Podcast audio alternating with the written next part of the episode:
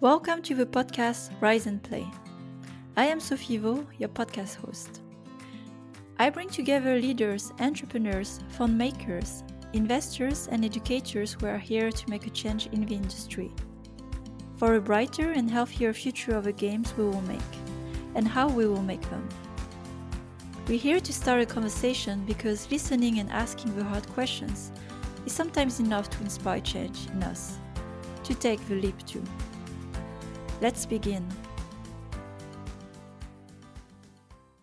Today, in this special episode, I wanted to take a moment to reflect on what has happened in 2021 and also share the type of journaling work I have been doing at the end of each year.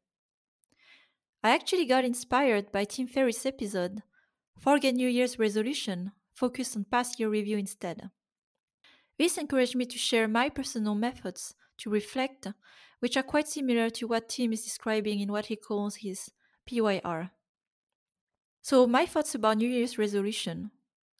First of all, why wait for a single time of a year to look at what you want to change in your life? Why not now? What happens when you tend to make goals for a year is that you end up listing too many goals to achieve, and usually they don't have a deadline. So they are not really defined as SMART goals in a way. And what happens after a few months, if not weeks, you already forgot about them because they are just not incorporated in your routines or habits. Or sometimes your goals are actually wishes like working out every day, but not something you were really motivated to do in the first place. So just writing it down is not enough either to make it happen if you don't have a strong why to do it. So, no, unfortunately, I don't think New Year resolution work and are realistic to achieve. Instead, I believe more in self reflection work if you really want to make a change in your life. Basically, it is looking back at a time period in your life regularly and observing it with distance. What has happened and why? Looking back at the highlights of a year, what are the events that mark you? Why? How did you feel in these moments? I will share here what I've been doing for the past four years and which has helped me recenter multiple times on myself, my life vision, and gain clarity on what I'm doing and why. Especially years with difficult phases or turning points of my life.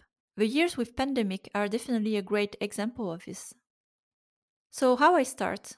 I dedicate usually a weekend or even holidays time to do every 6 months what I call a values revision and self-offering work. My intent is to look back on what has happened over the past six months and check if what I define as my core values, in work or personal, still hold true. And if not, I look at what needs to change in my life that will better serve where I am in life now and for which purpose. So, let me share with you some of the tools I have been using to do this work, which I hope will inspire you to use as well. So, first, timeline. So I have a timeline on an Excel sheet and I break down each year over the past 10 years, for example. And above the line, I list all the positive and marking events that happened, which is a great practice, by the way, for gratefulness and appreciating all the good things that happen in your life or that you did that we usually tend to forget in harder times. And below the line, all the difficult, painful, or negative moments. Some years, I had a big list of negative events, but it was a year of growth and transformation, which also led to a good list of positive events and changes as a result. And then for each event, I reflect and map out how I felt during those events. We tend to be disconnected from our emotions, and it's a good practice to put a word on it. Was I angry, sad, frustrated, or excited when that event happened? I like to deconstruct and label emotions because they are a nice compass to signal to us changes we need to make in our life. Sadness, for example, is the feeling of loss of something that once was, but is no more. And actions that can be helpful are then to grieve, accept what has happened or what is now, and then move on. Anger. Anger is the signal that your personal boundaries were violated and usually an unsatisfying situation is happening and you need to change something. So it's a good emotion as well to make you realize that you need to make a change So, from that list of events, I look at what I should start, stop, or keep doing, like a retrospective, and a bit similar to what Tim Ferriss is doing with his list. I look back at what gave me energy during the year, what took my energy, whether it's tasks, project, or people. For the things that gave me energy, I decide to nurture it, double down on it, and explore it further.